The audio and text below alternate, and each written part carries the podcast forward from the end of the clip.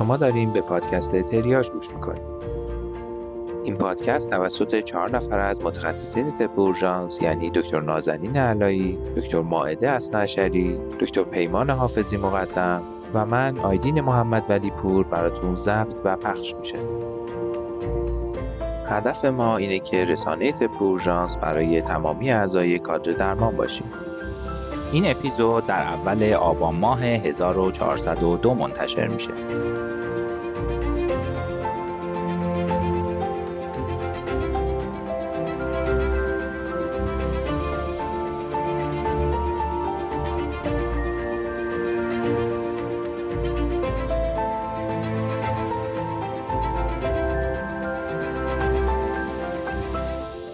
سلام به همه شنونده های خوب تریاش. بازم قراره که با یه اپیزود دیگه مهمون شما باشیم. اول از همه شروع دوره جدید زندگی کسایی که وارد رزیدنتی شدن رو بهشون تبریک میگم. البته بابت این تبریک خیلی مطمئن نیستم ولی به هر حال امیدوارم که همگی موفق باشین و از خیلی از سختی هایی که جلوی پاتونه ناامید نشین. تو این شماره ما ادامه مبحث گزش ما رو با حضور مهمونمون دکتر نوا سلیمانی خواهیم شنید و البته دکتر تبرایی عزیز هم ادامه مباحث طب نظامی رو براتون آماده کردن از حضور هر دوی این دوستان عزیز تو پادکستمون تشکر می‌کنیم و امیدواریم که بازم بتونیم از اطلاعاتشون استفاده کنیم. مثل همیشه باید تاکید کنم که فعالیت شما تو پادگیرهایی که ما رو میشنوین و همینطور رسانه های اجتماعیمون باعث بیشتر شدن دوستای تریاج میشه. پس اگه از شنیدن این پادکست لذت می‌برین اونو می‌تونید به دوستان خودتون هم معرفی کنید و این بهترین کمکیه که می‌تونید به پادکست ما داشته باشین. دیگه بیشتر از این وقت شما رو نمی‌گیرم و دعوتتون می‌کنم که به اپیزود 16 تریاج گوش کنید.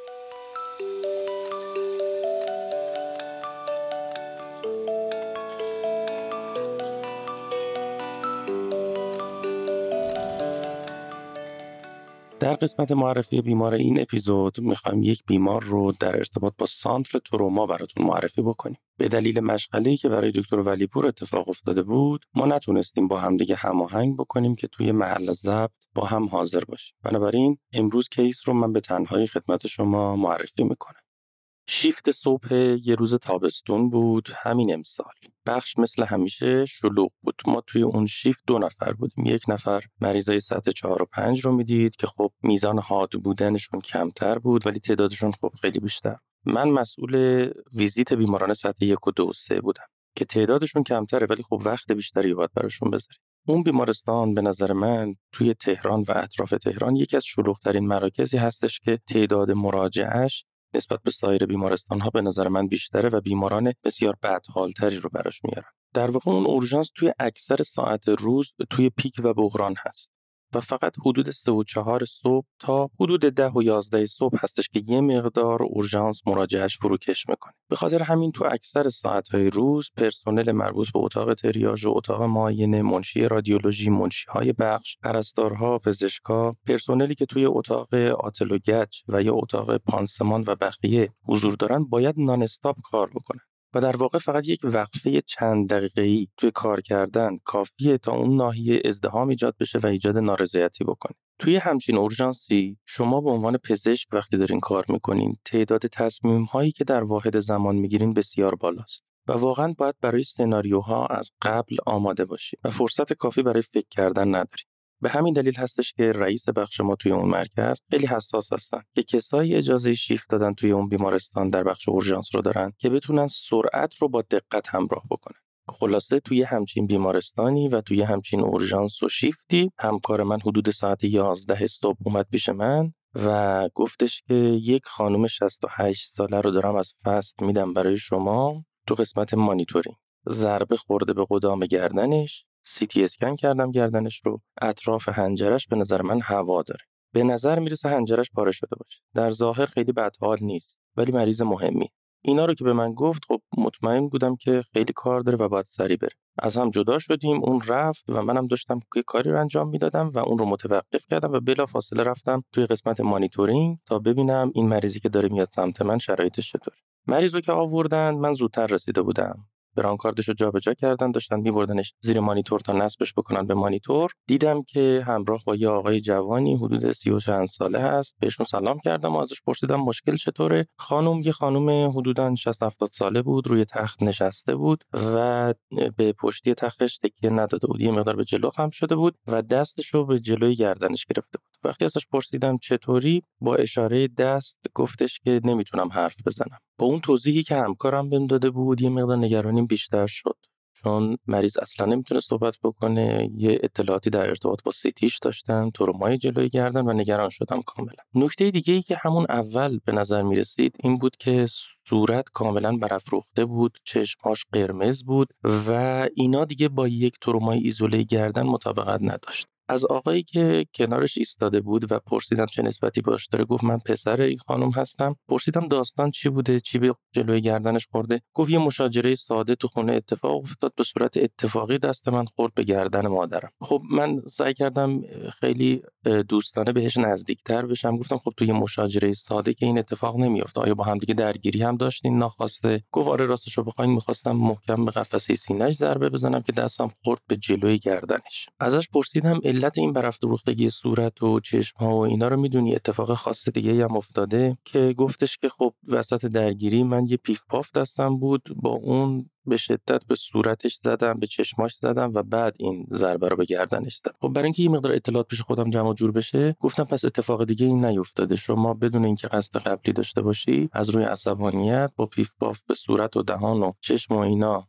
زدی و بعدش هم یه ضربه ای رو زدی که خورده به جلوی گردن. و اونم تایید کرد که تقریبا این اتفاقات همینجوری که من گفتم افتاده. خب بعد رفتم سراغ معاینه بیمار. توی معاینه یه خانمی حدوداً 70 ساله روی تخت نشسته بود توی دیسترس تنفسی نبود دستش رو جلوی گردنش گرفته بود صورتش کاملا برافروخته بود چشمای قرمزی داشت. ضربان قلبش حدود 93 4 تا بود فشار خونش حدوداً 14 روی 6 و 7 بود و درصد اشباع اکسیژنش با اکسیژن نازال 99 درصد بود. ترجیح می‌داد بشینه و دراز کشیدن براش سخت بود. صورتش متورم و برافروخته بود همینطور که گفتم و اشک میریخت. البته گریه هم داشت می‌کرد و دقیقا نمی‌شد گفت که این اشک ریزش به خاطر گریه است یا به خاطر سوزش چشمش است. گردنش به نظر من یک کمی متورم بود و یک قرمزی جلوی گردنش داشت که به نظر می‌رسید محل اصابت دست هست خیلی آروم سر کردم گردنش رو لمس بکنم. زیر پوستش هوا یا کرپیتیشن هوا لمس نکردم و خود هنجره هم دفرمه نبود. و غضروف به نظر می رسید stable بودن. توی سمع گردنش stridor نشنیدم ولی وقتی که گوشی رو روی گردنش میذاشتم شاید به خاطر درد یه مقدار بیقرار می‌شد. سمع ریهاش نرمال بود و بقیه معاینات هم کاملا طبیعی بود. شرایط اونجوری نبود که همون لحظه بپرم یه کاری انجام بدم یک اقدامی رو انجام بدم. بنابراین تصمیم گرفتم برم یه بار دیگه CT شو که همکارم برام توضیح داده بود خودم هم ببینم. تو CT scan ش که بدون contrast انجام شده بود یه تورم بافت نرم واضحا دیده می‌شد. هوای خیلی کمی در اطراف هنجره دیده می‌شد. تورم توی ناحیه راست بود که در بعضی از جاها هنجره رو به سمت چپ شیفت داده بود و در همون جاها به نظر می رسید که هنجره تنگ تر شده. دو تا از کات های کلیدی سیتی شو حتما توی اینستا می‌ذارم تا شما اونجا بتونید ببینید. بر اساس این چیزایی که من توی شهر حال و معاینه و سیتی اسکن دیدم قضاوت من این بود که خب بی آسیب برای هنجره اتفاق افتاد. چرا؟ سابقه ترومای blunt حنجره آثارش رو داشتم جلوی گردن می‌دیدم. خود بیمار history شو می‌داد. توی قدام گردنش درد داشت. dysphonic بود. یه مقدار drooling داشت و نمی‌تونست خوب آب دهانش رو قورت بده. توی CT scan ش اطراف حنجره داشتم هوا می‌دیدم. تورم بافت نرم کاملا واضح بود و تنگی هم اتفاق افتاده بود. قبل از اینکه ادامه case رو با هم دیگه صحبت بکنیم ببینیم وظیفه یه متخصص اورژانس در برخورد با ترومای حنجره چیه. اگه من اینو بخوام به چهار قسمت تقسیم بکنم قسمت اولش تشخیص سریع و به موقع این هستش که یک آسیبی توی حنجره اتفاق افتاده که در ارتباط با این بیمار ما تا اینجا رفته بودیم جلو. قسمت دوم آیا احتیاج به مداخله راه هوایی در این بیمار وجود داره یا نه؟ بخش سوم این هستش که بلافاصله با جراح در ارتباط باشیم و درخواست مشاوره بکنیم. چون احتمال زیاد درمان قطعیش احتیاج به این داره که جراح مداخله بکنه. در سیری که ما این سه قسمت قبلی رو انجام میدیم باید بیمار به شدت تحت مانیتورینگ شرایط قلبی عروقی و تنفسی قرار بگیره. علتش هم این هستش که توی تروماهای حنجره خیلی موارد یک فاز بی سر و صدای اولیه داریم چون ادم هماتوم و leak هوا به صورت تدریجی اتفاق میفته و اگر خوب مریض تحت مانیتورینگ قرار نگیره شاید تو ساعتهای آتی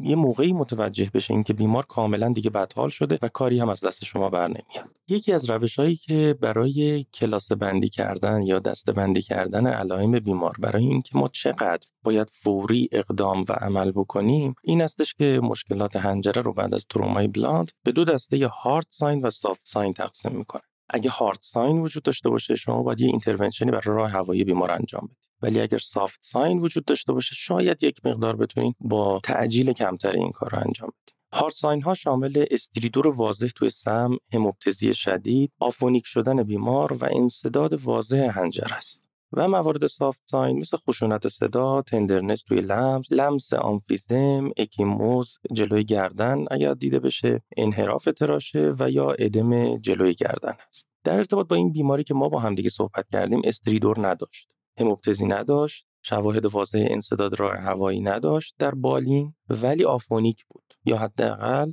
می‌گفت من نمی‌تونم صحبت بکنم یا حداقل تو اون مدتی که من بیمار رو می‌دیدم حتی یک کلمه هم صحبت نکرد سعی می‌کرد صحبت بکنه ولی می‌گفت صدا ندارم. همونطور که قبلا هم گفتم اون قسمت اول مربوط به تشخیص بیمار به نظر من خوب انجام شده بود. یعنی حدود 45 دقیقه بعد از حضور بیمار در اورژانس ما کاملا تشخیص داده بودیم که با یک پارگی هنجره مواجه هستیم و بیمار تحت مانیتورینگ مناسبی قرار گرفته بود. من با جراحمون تماس گرفتم. جراح تو اتاق عمل و سر یک عمل جراحی دیگه بود. اطلاعات رو بهش انتقال دادم. خوشبختانه جراحی که اون روز شیفت بود توی اون بیمارستان فوق تخصص جراحی توراکس بود. و من می‌دونستم که توی بیمارستانمون لارنگوسکوپ fiberoptic flexible هم داریم و اقدام درمانی اگر نیاز باشه توی همون مرکز قابل انجام هست. جراح کوتاه جواب منو داد. بعد از اینکه کامل اطلاعات رو براش گفتم گفت من دستم الان وسط عمله. حدود یک و نیم ساعت دیگه هم طول می‌کشه و من تا اون موقع نمی‌تونم بیام اورژانس. از الان تا اون فاصله هر کاری می‌تونی خودت انجام بده بعدش دیگه من میام پایین و با هم مریضو ببینیم به خصوص تاکید کرد در ارتباط با intubation ش خودت تصمیم بگیر. بنابراین من موندم با یه خانم هفتاد ساله با ترومای blunt حنجره که مطمئن بودم حنجرش تا حدودی آسیب دیده. بین hard sign و soft sign یکم مردد بودم ولی پیش خودم گذاشتم به حساب اینکه این بیمار hard sign داره. دو تا تصمیم متفاوت می‌تونستم بگیرم. یکی اینکه بیمار رو برای یک و نیم ساعت close observe بکنم. تحت مانیتورینگ قرار بدم درمان علامتی بکنم. آنتی بدم که یه مقدار تورم صورتش رو چشماش کمتر بشه. اکسیژن مرطوب بهش بدم. کورتون بدم شاید یه مقدار ادم حنجرش کمتر بشه. صبر بکنم تا جراح دستش باز بشه. کار دیگه ای که می‌تونستم انجام بدم یک intervention فعال برای راه هواییش انجام بدم. اگه تصمیم اول رو می‌گرفتم خب ریسکش به نظر کمتر بود چون خودم رو درگیر یک difficult airway نمی‌کردم. ولی احتمال داشت تو این یک و نیم ساعت ادم حنجره بیشتر بشه بیمار بد حالتر بشه و اون وقت من توی بن‌بست قرار بگیرم و دیگه نمی‌تونستم از خودم دفاع کنم. اگه تصمیم دوم رو می‌گرفتم و راه هوایی رو کنترل می‌کردم خیالم راحت می‌شد. ولی نگرانیم این بود که حین این کنترل راه هوایی وارد یک difficult airway و حتی failed airway بشم و دیگه دستم بسته باشه. و اون موقع باز هم دچار یک بن‌بست شد بنابراین هر کدوم از این دوتا تصمیم ریسک خودشو داشت. خیلی دوست داشتم الان آیدین اینجا بود با هم دیگه بحث می‌کردیم. اون نظر خودش رو می‌گفت منم عمدن نظر مخالف اونو می‌گفتم و با هم دیگه بحث می‌کردیم و از نظرمون دفاع می‌کردیم. ولی متاسفانه امروز آیدین نیست و جاش خالی. در ارتباط با این بیمار ما تو گریزون قرار گرفتیم. نمی‌تونیم بگیم کدام تصمیم قطعا درسته و کدام یک قطعا اشتباهه. الان که شما دارین به این سناریو گوش میدین شما هم احتمال داره با همدیگه اختلاف نظر داشته باشید و تصمیمات متفاوتی تو ذهنتون باشه. و اما تصمیم من این بود که بیمار رو این تو بکنم. میترسیدم که تورم حنجرش تو ساعتهای آینده بیشتر بشه. بیمار aphonic شده بود. و به اضافه اینکه با توجه به اینکه در معاینه تورم گردنش هنوز خیلی زیاد نبود قضاوت بالینیم این بود که راه هواییش هنوز خیلی سخت نیست. به اضافه اینکه من همیشه بر اساس تجربه خودم و این جمله‌ای که می‌خوام بهتون بگم تو هیچ رفرنسی ننوشته. ولی اگر بیماری توی یک gray zone از نظر نیاز به secure کردن airway باشه یعنی شرایطی داشته باشه که بعضیا احتمال داره بگن میشه اینتوبش کرد بعضیا بگن میشه اینتوبش نکرد. من intubation رو امتحان می‌کنم و انتخاب می‌کنم. به خاطر اینکه با اینتوبه کردن بیمار چیزی رو از دست نمیده و بعدا بعد از stable شدن بیمار می‌تونیم لوله رو خارج بکنیم. پس secure کردن راه هوایی چیزی نیست که شما سرش ریسک بکنید. بنابراین بیمار رو بردم اتاق CPR اونجا رو خلوت کردم. یه بیمار به نسبت خوشحال اونجا بود که از اتاق CPR خواستم که خارجش بکنم تا من تمرکزم روی این بیمار باشه. تمام مسائلی که لازم داشتم رو چک کردم و آماده کردم. لوله تراشه شماره هفت و نیم هفت، شیش و نیم، شیش و پنج و نیم رو آماده کردم چون احتمال می‌دادم به خاطر ادم احتمال داره نیاز باشه که من از لوله تراشه کوچکتر استفاده بکنم. تصمیم گرفتم بیمار رو RSI بکنم.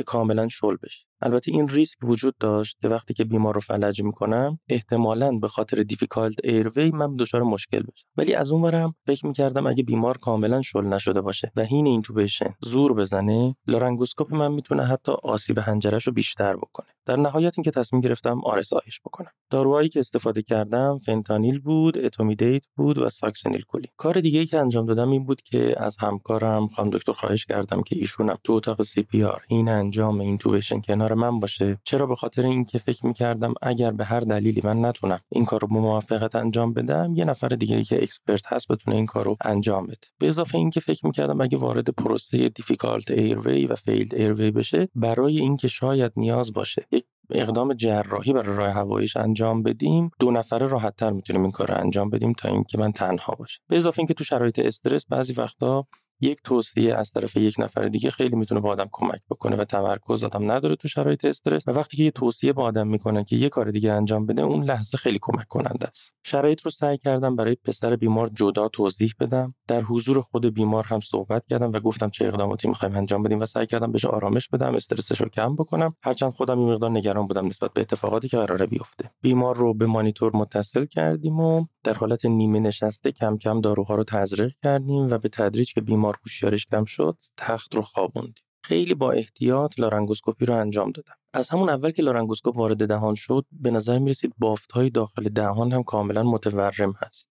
و آب دهان و ترشحات بزرگ بیش از اون چیزی هستش که ما انتظار داشتیم و به نظر می رسید این اثر اون اسپری حشره کش باشه. اپیگلوت یه مقداری متورم بود و غضروف های بالای حنجره کاملا متورم بودن. ولی از بینشون تارهای صوتی رو می‌دیدم. لوله رو عوض کردم. لوله هفت و امتحان نکردم. چون حس کردم شاید این لوله احتمال داره به اون بافتای اطراف آسیب بزنه. خواستم که لوله هفت رو بهم دادن.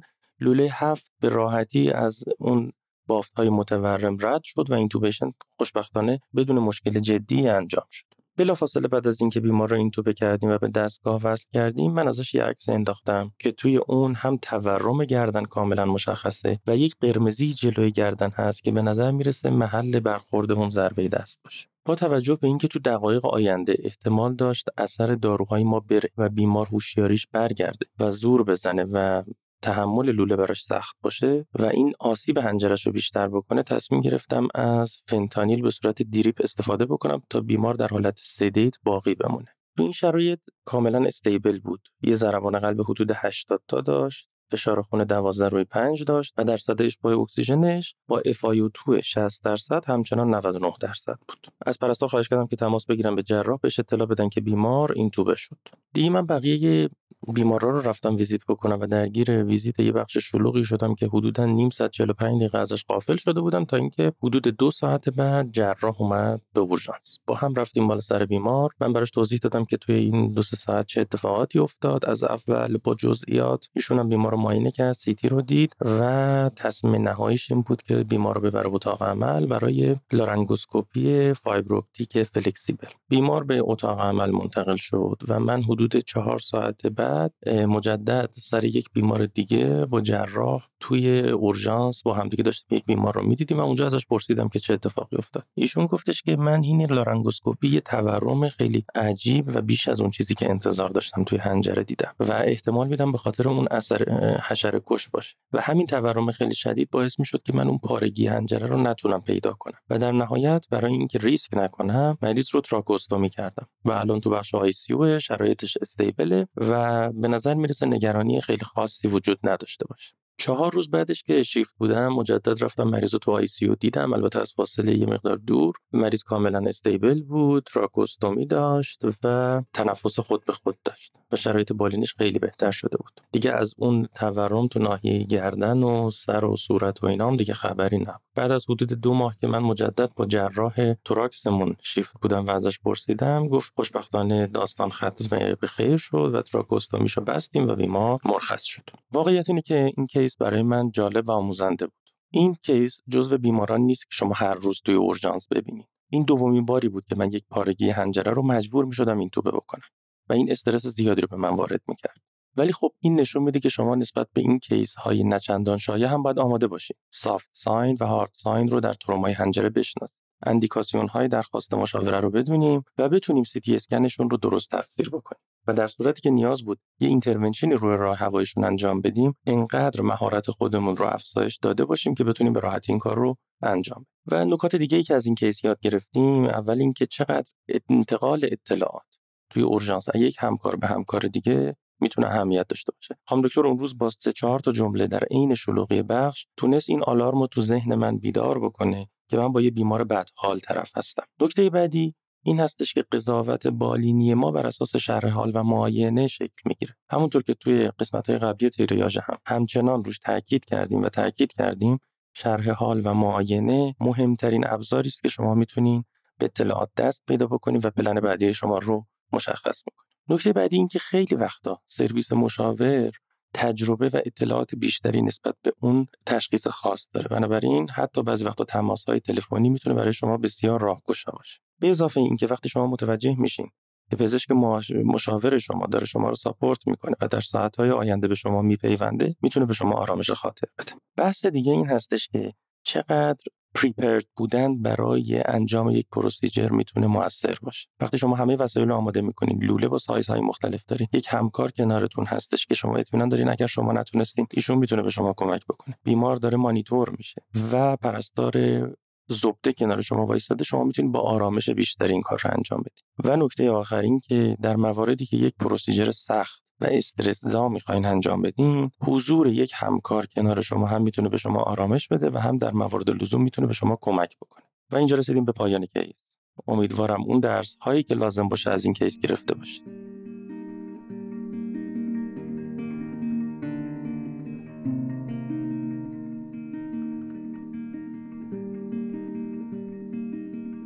بریم سراغ آخرین مقالات طب اورژانس. اولین مقاله‌ای که براتون انتخاب کردیم عنوانش هست efficacy تشخیصی سونوگرافی bedside تمام بدن در بیماران سنکوپ در بخش اورژانس. این مقاله در سال 2023 در مجله American Journal of Emergency Medicine چاپ شده. در مقدمه مقاله اینطوری ذکر شده که سنکوپ می‌تونه اولین و تنها تظاهر بیماری های تهدید کننده حیات باشه و وظیفه متخصص اورژانس اینه که این علت های critical رو شناسایی و درمان کنه. علیرغم مراجعه تعداد بالایی از بیماران به بخش اورژانس با شکایت سنکوپ هنوز هم تعیین ریسک و تصمیم گیری در مورد مواجهه با این بیماران چالش برانگیزه. یه سری clinical decision rule هایی وجود دارن که بر اساس یه سری فاکتورهایی مثل فشار خون موقع بستری، بیماری های همزمان، سن، میزان هماتوکریت، وجود علامت های پرودروم، یافته های نوار قلب به ما کمک می‌کنن که بیایم تصمیم بگیریم در مورد بیمارانمون. با استفاده از سونوگرافی میشه هایپوولمی، آمبولی ریه، dissection آورت، heart failure، تنگی آورت و تنگی کاروتید رو بررسی کرد. اما با این حال هنوز از سونوگرافی برای کنار گذاشتن تشخیصهای critical بیماران syncope و presyncope استفاده نشده. حالا هدف انجام این مطالعه چی بود؟ هدف محققین این بود که بیان بررسی بکنن آیا با استفاده از پروتکل سونوگرافی تمام بدن می‌تونن بیماران با ریسک بالا رو تشخیص بدن و آیا این پروتکل تأثیری در management بیماران در بخش اورژانس داره یا نه؟ این مطالعه به صورت prospective و cross-sectional در طی یک سال بر روی بیماران بالای 18 سال مراجعه کننده با syncope و presyncope به اون بیمارستان انجام شد. 184 تا بیمار داشتن که در طی یک سال 2021 تا 2022 با شکایت syncope و presyncope در بخش اورژانس پذیرش شده بودند. یه سری از اینها کنار گذاشته شدن به یک سری علتهایی و در نهایت 152 تا بیمار وارد مطالعه شدن. محققین همه این بیماران رو whole body سونوگرافی کردن. یعنی چیکار کردن؟ یعنی اومدن کاروتید، ریه، قلب، IVC، دی و شکم رو بررسی کردن. در 35 ممیز 5 درصد بیماران های غیر طبیعی در سونوگرافی پیدا شد که با syncope و presyncope مرتبط بود. اکثر این افراد بیمارانی بودند که بیشتر از 50 سال سن داشتند. ترین یافته غیر طبیعی هم یعنی در 64 ممیز 3 درصد بیماران collapse بیشتر از 50 درصد در IVC در طی دم بود که می‌دونیم نشون دهنده هایپوولمی هست. احیا با مایعات وریدی در 40 ممیز 8 درصد بیماران انجام شد و همچنین در 23 درصد بیماران سایر اقدامات درمانی critical بر اساس سونوگرافی انجام شد. سن بالا، heart rate بالا و وجود معیارهای high risk در European Society of Cardiology Guideline for Syncope به عنوان risk factor شناسایی شدند. محققان در نهایت به این نتیجه رسیدند که این پروتکل میشه به عنوان بخشی از بررسی های روتین بیماران با presyncope و syncope در بخش اورژانس استفاده بشه. مقاله بعدی عنوانش هست HEART score can be simplified without loss of discriminatory power in patient with chest pain, introducing the HET score. این مقاله در سال 2023 و باز هم در مجله American Journal of Emergency Medicine چاپ شده. می‌دونیم که برای راحت تر کردن تصمیم گیری در مورد بیماران با شکایت درد قفسه سینه در اورژانس از الگوریتم های rule in و rule out استفاده میشه. یکی از این clinical decision rule هایی که ما ازش استفاده می‌کنیم HEART score ه که 5 تا متغیر داره. شرح حال و تاریخچه یعنی همون history، نوار قلب، سن، risk factor ها و تروپونین. مطالعات زیادی هم برای validate کردن این score انجام شدن. اما یه سری داده وجود داره که نشون میده سن و risk factor خیلی هم ارزش زیادی به این score اضافه نمی‌کنن و میشه حذفشون کرد. و از score ساده تری به اسم HET score استفاده کرد که فقط شامل سه تا فاکتور نوار قلب، history و تروپونینه. هدف این مطالعه این بود که این HET score رو validate بکنه و ببینه که بدون اینکه دقت تشخیصیش کم بشه میشه سن و risk factor رو حذف کرد؟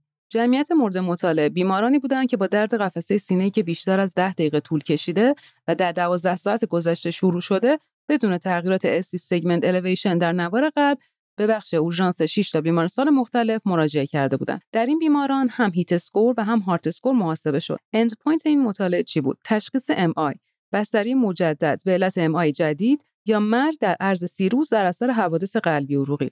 118 بیمار وارد مطالعه شدند. در 121 بیمار تشخیص اصلی MI مطرح شد. 6 بیمار به علت MI جدید مجددا بستری شدند و دو بیمار هم به علت بیماری های قلبی عروقی در عرض سی روز فوت کردند. HEART score 32 درصد بیماران را low risk، 46 درصد رو با ریسک متوسط و 20 درصد رو high risk تشخیص داده بود. end point به ترتیب در نیم درصد، 7 ممیز 3 درصد و 35 ممیز 7 درصد این بیماران اتفاق افتاد. HET score 39 درصد، 42 درصد و 19 درصد رو به عنوان low risk ریسک متوسط و high risk تشخیص داد و end point به ترتیب در 6 دهم درصد، 6 ممیز 2 درصد و 43 ممیز 2 درصد این بیماران اتفاق افتاد.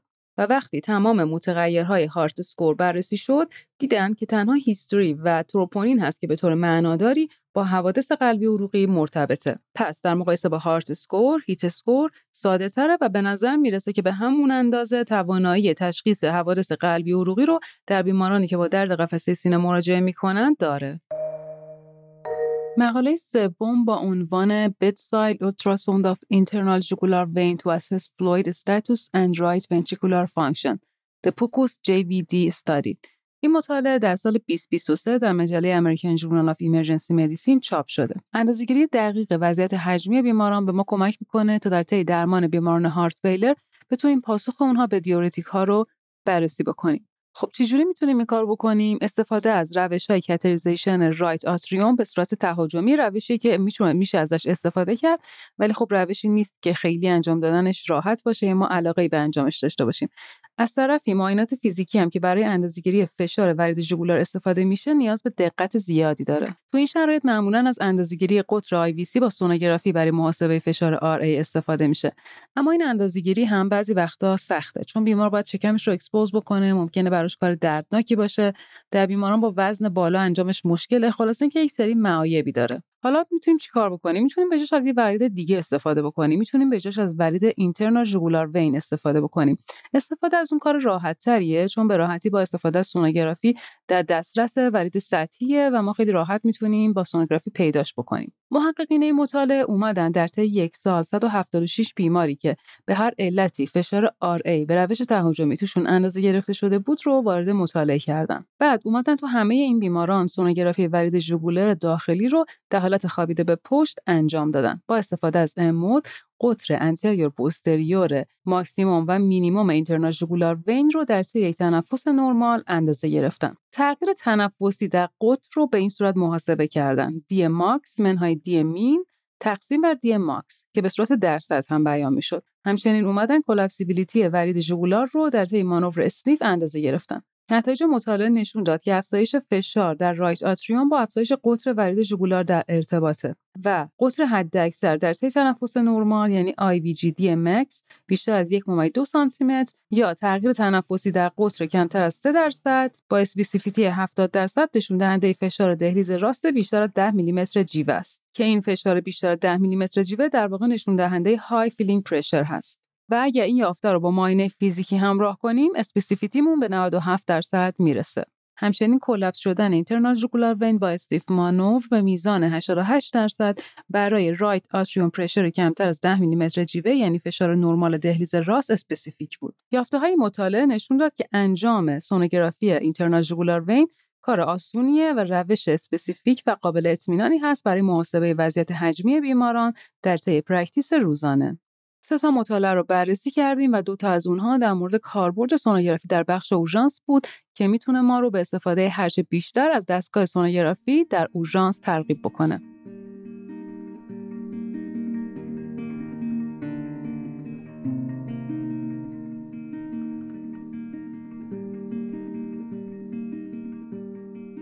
تو اپیزود قبلی مبحث گزش مار رو با شناخت نشانه های گزش، انواع مارهای سمی در ایران و همینطور اقدامات اولیه در هنگام مارگزیدگی با هم شنیدیم. تو این اپیزود ادامه همین موضوع رو با تمرکز بر اقداماتی که تو مراکز درمانی انجام میدیم با هم خواهیم شنید. برای اینکه این موضوع براتون بهتر جا بیفته توصیه می‌کنم که اولش قسمت قبلی این مبحث رو تو اپیزود 15 گوش کنید.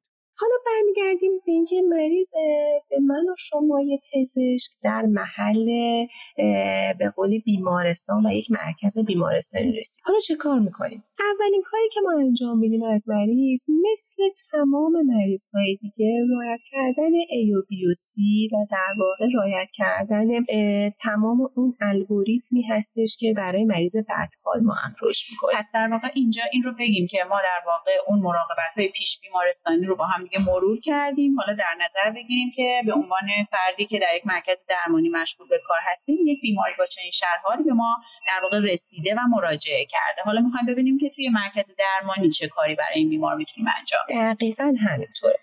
ارزیابی فوری بالینی بیمار و انجام عملیات احیا. طبیعتا که مریضی که با یک حال بد مراجعه کرده اول ما اقدامات ساپورتی رو مثل تمام مریض ها انجام میدیم. این نکته رو من اینجا باز بگم که آمارهای دنیا نشون داده که بیش از 50 درصد از مواد مارگزیدگی که به قولی مرکز درمانی مراجعه می‌کنن یا غیر سمی بودن یا اینکه اصلا گزش مالی اتفاق نیفتاده و بیمار از ترس دچار شوک شده و مراجعه کرده. خب این نباید باعث این بشه که ما بیمارانمون رو آندر دایگنوز بکنیم. اما نکته خوبیه برای اینکه اعتماد به نفس خودمون رو در برخورد با این بیماران داشته باشیم و بدونیم که زمان داریم برای برخورد با این. مرحله بعدی خب طبیعتا بررسی راه هوایی وضعیت تنفس گردش خون سطح هوش تبعیض رگ محیطی. حالا در صورتی که حالا مریض ما در هایپوولامیک شوک باشه مایه درمانی و اقدامات اولیه است. این کارا که برای مریض انجام بدیم مرحله بعدی اخذ شرح حال هستش. ویژگی های مر و ویژگی هایی که فرد آسیب داشته برای ما خیلی کمک کننده است. علائم و نشانه های موضعی مارگزیدگی مثل محل نیش دو محل سوراخ همونطور که عرض کردم یا فنگ بایت. درد موضعی سوزش تندرنس تورم موضعی که به, به صورت تدریجی ممکنه به سمت پروگزیمال اندام درگیر پیشرفت بکنه. بزرگ شدن غدد لنفاوی و ادم موضعی اینها خیلی نکات مهمی هستن در مرحله بعدی و به قول یک لول بالاتر اون اکیموس اریتم خونریزی و تابرهای نکروزان هستش.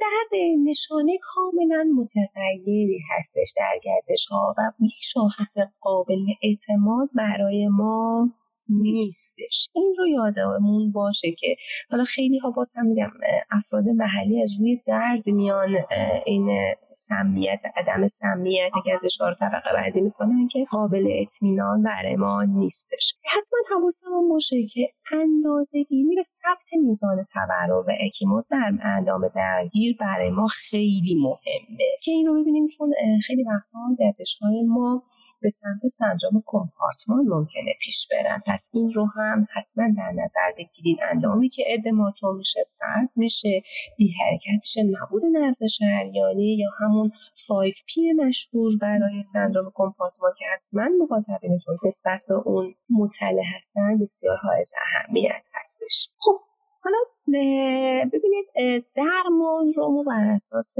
یک سری تظاهرات بالینی فرد انجام میدیم. این سری تظاهرات و معاینات قسمت عمومی داره که در تمام افراد مورد گزش ممکنه ما اینها رو ببینیم. علائم عمومی شامل چی هستن؟ شامل تهوع استفراغ سردرد احساس ضعف و بیحالی گیجی درد شکم اسهال کلفس و حتی تشنج. و این نکته باز من اینجا خاطر نشان بکنم که ممکنه تنها یافته ای که شما در یک کودک ببینید به علائم نورولوژیک حالا مثل تشنج باشه. چون بچه هایی که خب حالا تحت عنوان تادلر ما بهشون میگیم که تازه رو افتادن قدرت بیان و توضیح اتفاقی که براشون افتاده رو ندارن. و حتما در کودکی که با تشنج مراجعه می‌کنه مخصوصا کودک نوپا حتما یک معاینه جنرالیزه داشته باشیم که اگر فنگ بایت یا به هر حال محل گزش ها رو بتونیم ببینیم. علائم دیگه ای که در افراد ما گزیده دیده میشه می‌تونه علائم تاکیکاردی برادیکاردی تب افت فشار خون همه اینها ممکنه دیده بشه.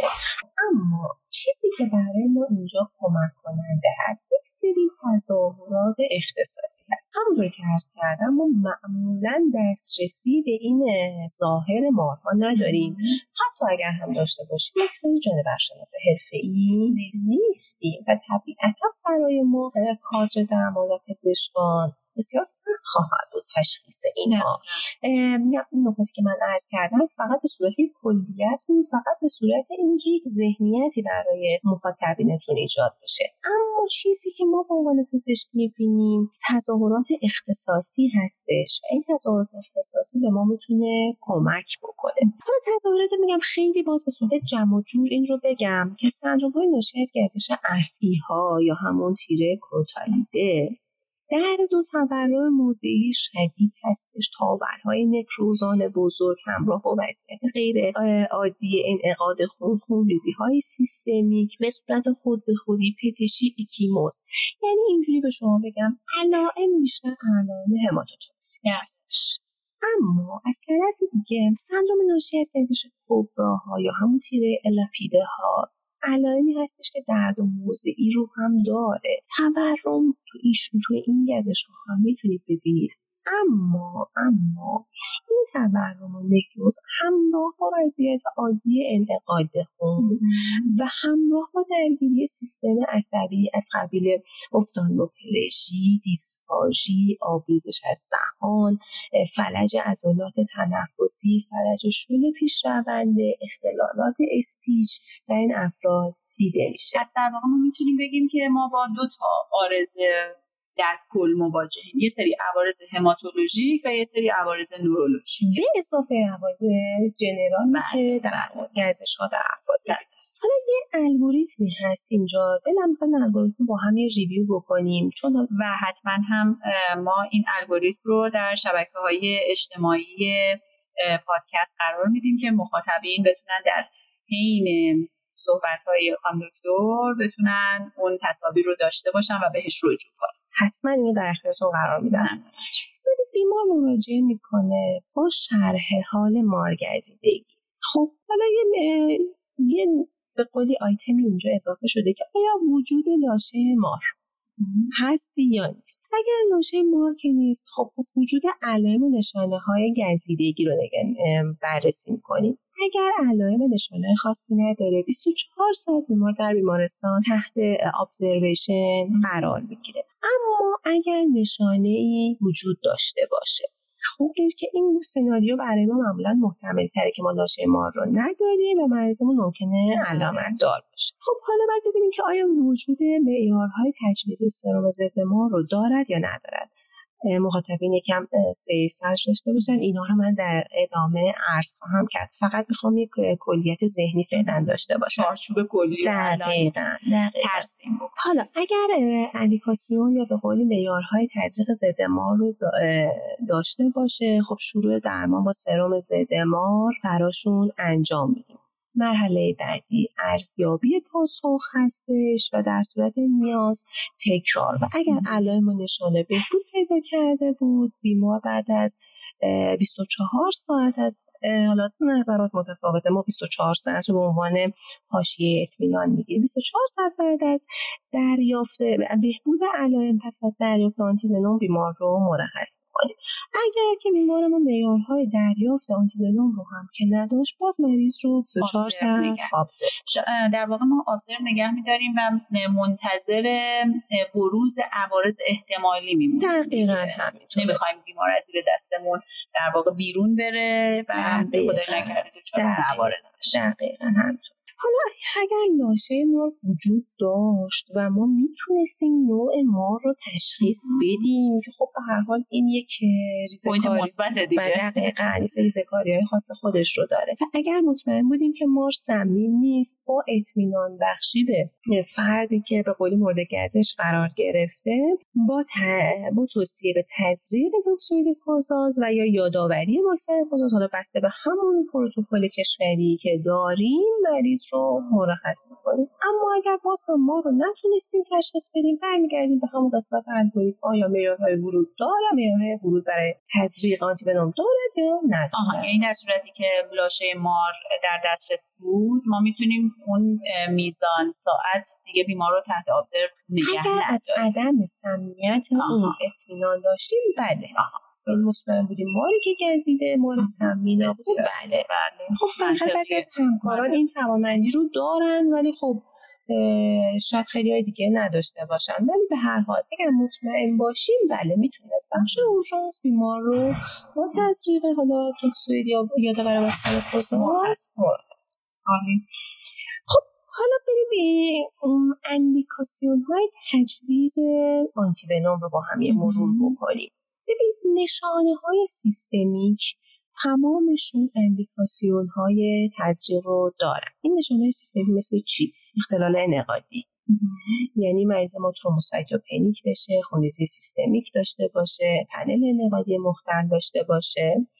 یا علائم سیستمیک عصبی داشته باشه مثل پتوز داشته باشه افتالموپلژی داشته باشه collapse یا تشنج داشته باشه. اختلال قلبی عروقی داشته باشه. یعنی چی؟ افت فشار شوک دیسریتمی. اینها همشون اندیکاسیون های تجویز هستن. نارسایی های حاد کلیوی مثل از قبیل مریضمون اگر oliguric بشه anuric بشه rise کراتینین داشته باشه هموگلوبینوری داشته باشه همراه با شواهد همولیز داخل عروقی باز هم اندیکاسیون تجویز ضد مار رو خواهد داشت. پس در واقع ما این علائم سیستمیک رو به این ترتیب می‌تونیم متوجهش بشیم که خب در بعد مراجعه اولا یک آزمایش خون از بیمار ارسال بکنیم پنل انقادی ارسال بکنیم آزمایش ادرار رو ارسال بکنیم از طرف دیگه علائم حیاتی بیمار رو پایش بکنیم و بیمار رو در سیر بستریش و تحت نظر بودن مورد پایش قرار بدیم از لحاظ اینکه ببینیم اون عوارض رو دچارش میشه یا نه. دقیقا. اما حالا اینجا یه سوالی پیش میاد. آیا نشانه های موضعی هم می‌تواند اندیکاسیونی برای تجویز آنتیبنوم باشد؟ چه سوال پاسخ مثبته. بله.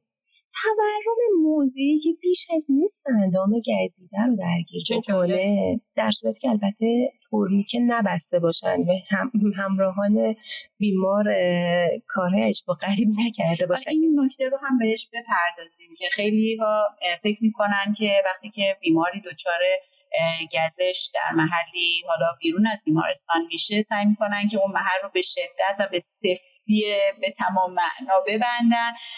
شما اشاره کردین که باید یک آتری بسته بشه که آنچنان فشاری روی عضو نیاره. اما در خصوص بانداش کردن هم اگه فکر می‌کنید که نیاز به یادآوری نکته هست نشانه های موضعی رو که مرور بکنم به خاطر که مخاطبین به قولی حواسشون پرت نشه برمیگردم برمیگردم این موضوع. پس گفتیم نشانه های موضعیمون یکی تورم موضعی که بیش از نصف اندام مبتلا رو درگیر کرده باشه. تورم در ناحیه انگشتان به ویژه انگشتان دست. گسترش سریع تورم در تمام اندام گزیده پس از چند ساعت از گزش و پیدایش قدرت لنفاوی بزرگ و دردناک در ناحیه گزش می‌تونه از اندیکاسیون های تجویز آنتیولون به صورت موضعی باشه. در مورد سوالی که راجع به تورنیکه کردید خیلی جالبه که حتما این بستن تورنیکه رو هممون توی فیلم های تلویزیون یا پخش می‌شد می‌دیدیم. اینها رو دیده باشیم که تمام یک یک فرد حالا به قولی جنگلبانی بود یا یک فردی بود که در طبیعت دچار این گزش می‌شد همراه سری میومد یه چیز رو میبست و محکم و اینها تا مریض و مادام فرد مسئول منتقل بکنن که به مرکز درمان طوری که بستنش واقعا کنتراورسی داره. یعنی هیچ نظر قطعی براش وجود نداره. اما آنچه که به صورت یک توافق عمومی حداقل توی مرور مقالات و به کلی کتب و تکست که من انجام دادم بهش رسیدم این هستش که دقت بفرمایید این گزش هایی که ما دیدیم همشون مربوط به فیلم غربی یا مربوط به استرالیا بودن. یعنی جاهایی که احتمال گزش مارهای نوروتوکسیک بیشتره.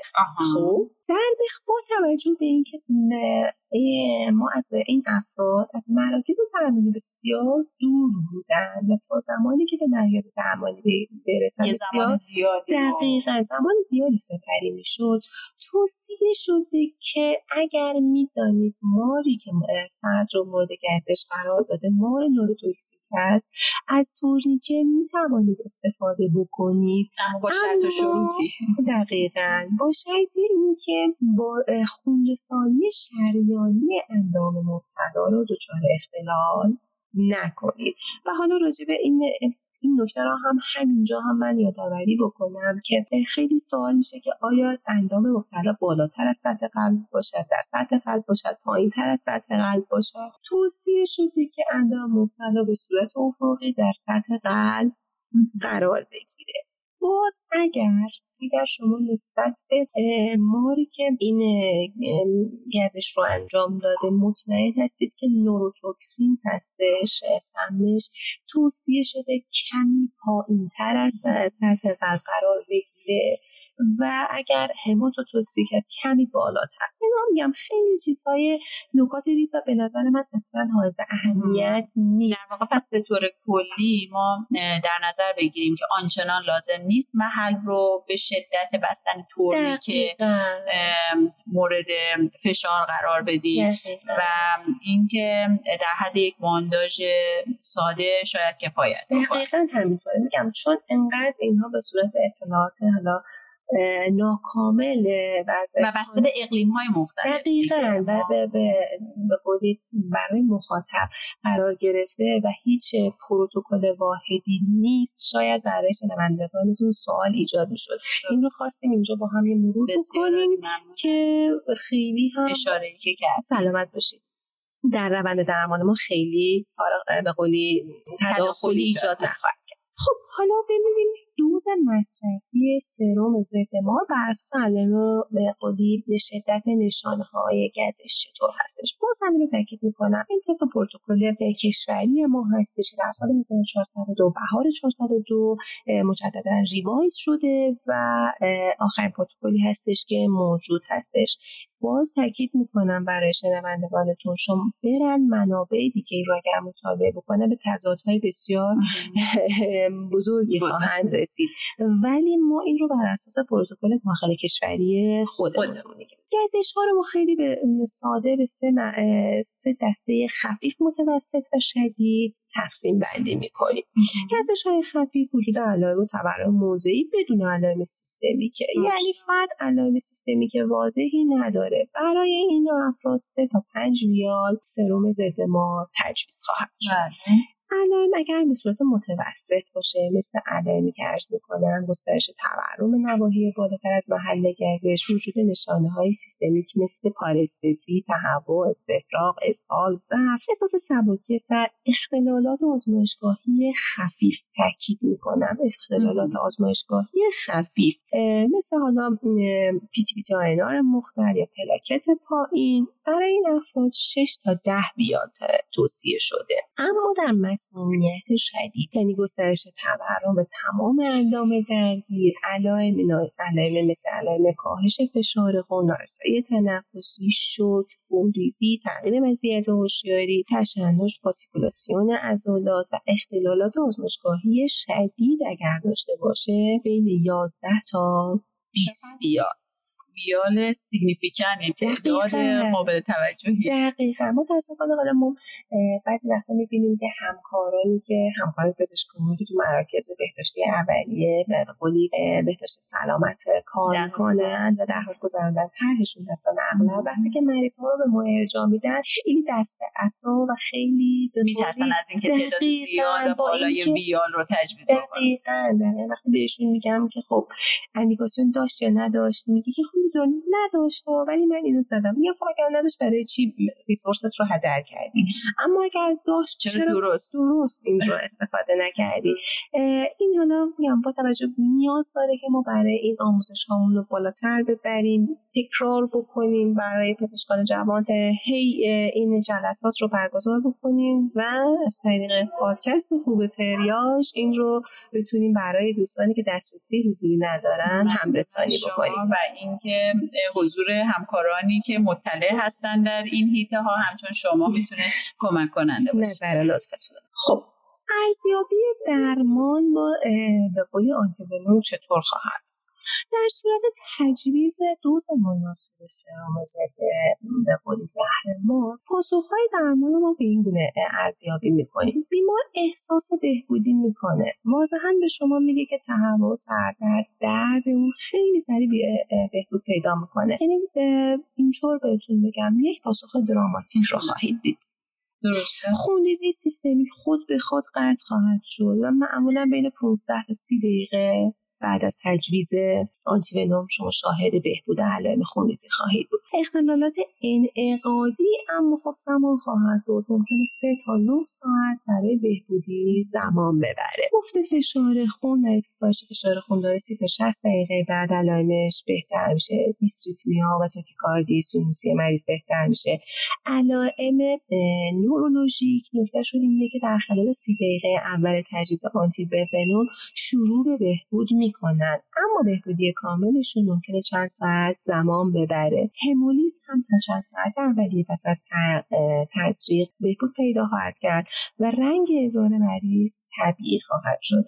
خیلی باید بیمارش رو ببینید تا ببینید چقدر زیبا به این آنتیونوم پاسخ, پاسخ میده. و همونجوری که گفتین یه پاسخ کاملا دراماتیک. یعنی کاملا بهتر شدن بیمار رو می‌تونید زیر دست خودتون ببینید مخصوصا موارد هماتو یعنی به قولی مارهایی که سمهای هماتوتوکسین دارن بسیار پاسخشون دراماتیک تر. چند تا نکته مهم رو اینجا دوست داشتم که خانم شما با هم یه مرور بکنیم. اینکه آیا ما مثلا 5 ریال 10 ریال یا 20 هر تعداد ریالی که برای مریض زدیم دیگه تمام شد و بیمار رو ول می‌کنیم.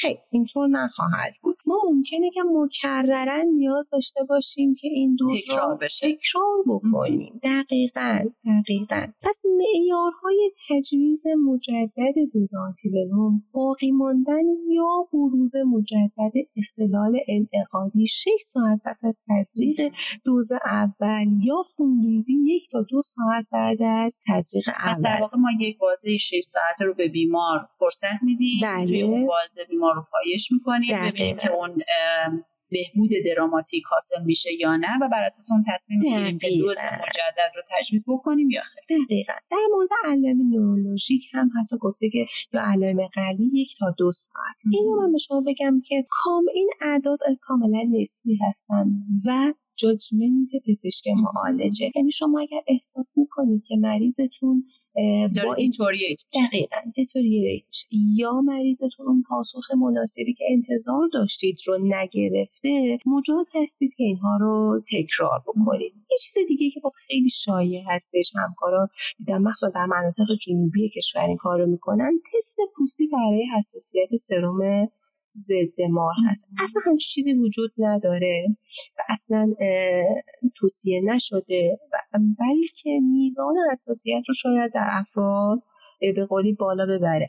فردی که اندیکاسیون تجویز داره خان دکتر. هیچ کنتر اندیکاسیون مطلقی برای این ندارد که ما به مریض سرم ضد مار ندیم.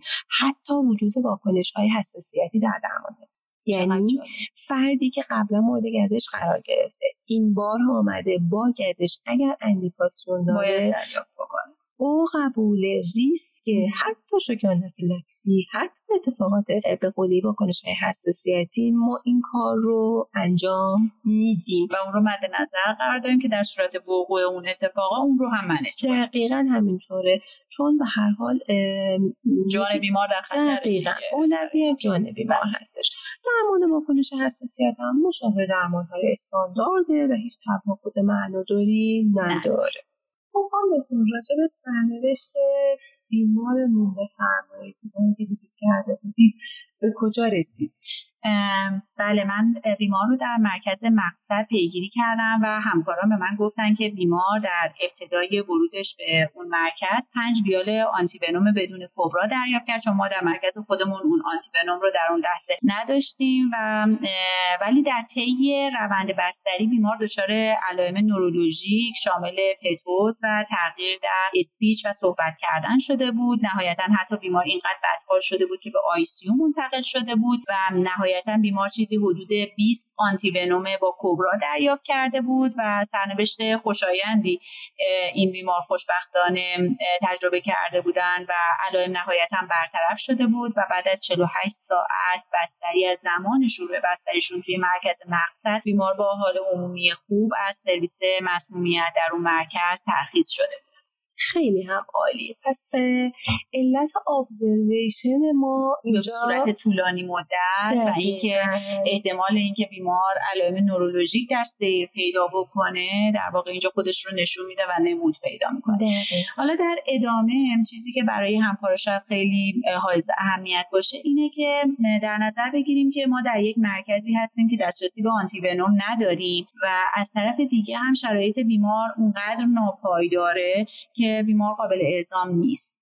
در چنین شرایطی چه توصیه‌ای برای همکاران در مرکز درمانی داریم و چه کارهایی رو باید در چنین شرایطی انجام بدیم؟ سوال بجا و جالبی پرسید هم دکتر. دقیقا همینطوره. خیلی وقتها ما آنتی رو در تمام مراکزمون در دسترس نداریم اما یه سری کارهای ابتدایی و اقدامات اولیه و پایه می‌تونیم انجام بدیم که به قولی به روند بهبودی بیمار کمک بکنه. حالا این اقدامات مشابه مارهای ما به دو دسته تقسیم میشه که یه سری اقداماتی هست که در بیمارانی که با سم هموتو به هماتوتوکسین مورد گزش قرار گرفتن یا مارهایی که نوروتوکسیک بوده. بیمارانی که به توسط کوپراها یا سموم نوروتوکسیک مورد گزش قرار گرفتن و فلج تنفسی دارن طبیعتا استفاده از تنفس مکانیکی و اینتوبیت کردن بیمار به بسیار کمک خواهد کرد. به صورت کتابی گفته شده که حالا استفاده از عوامل آنتیکولین استراس هم می‌تونه به اینها کمک کننده باشه. اما پاسخ به این داروها کاملا متغیر هست. اما چیزی که می‌تونن گوشه ذهنشون داشته باشه. اما بیمارهایی که سمای هموتوکسیک دارن و بیمار با اختلال انعقادی مراجعه می‌کنه چیزی که برای ما می‌تونه کمک کننده باشه اینه که بیمارمون رو سی بی آر بکنیم. استراحت مطلق جلوگیری از تمام میکروتروماها و تجویز عوامل انعقادی و پلاکت مثل FFP مثل به قولی فرآوردهای پلاکتی به اینها کمک کننده هستش برای این افراد. توی این افراد همینطور استفاده از خون کامل تازه بسیار کمک کننده است. و چیز دیگه ای که ما باید به عنوان کادر درمان مد نظرمون داشته باشیم پرهیز از هر گونه تزریق ازولانی در این افراد هستش. اهمیت جالب. که می‌تونه بیماران ما رو به قولی کمک بکنه. حالا یا آنتیبنوم بهمون برسونه یا یعنی ما در چنین شرایطی از بدتر شدن شرایط اونجایی که در توانمون جلوگیری می‌کنیم شرایط ناپایدار بیمار رو هم سعی می‌کنیم که به پایدار برسونیم تا امکان اعزام برای ما فراهم بشه یا آنتی بنوم به دست همینطوره دقیقا همینطوره. من در حال حاضر نکته خاصی ندارم. منتظر فیدبک های مخاطبینتون هستیم. برای اگر سوالی دارن می‌تونن از همکارا بپرسن و من هم هستم در بله بسیار عالی و ممنون از وقتی که گذاشتید. ممنون از خانم دکتر سلیمانی متخصص طب اورژانس فلوشیپ توکسیکولوژی. از دوستان و همکاران بسیار عزیز ما هستند و من بسیار بسیار خوشحالم که در خدمت شما بودم و می‌دونم که مخاطبین هم از اینکه این چند دقیقه رو در کنار شما بودن بسیار لذت بردن و حتما بسیار آموختن و در بالین به کار می‌گیرن. ممنون از شما که این دقایق رو با ما سپری کردید باعث افتخاره. متشکرم از شما.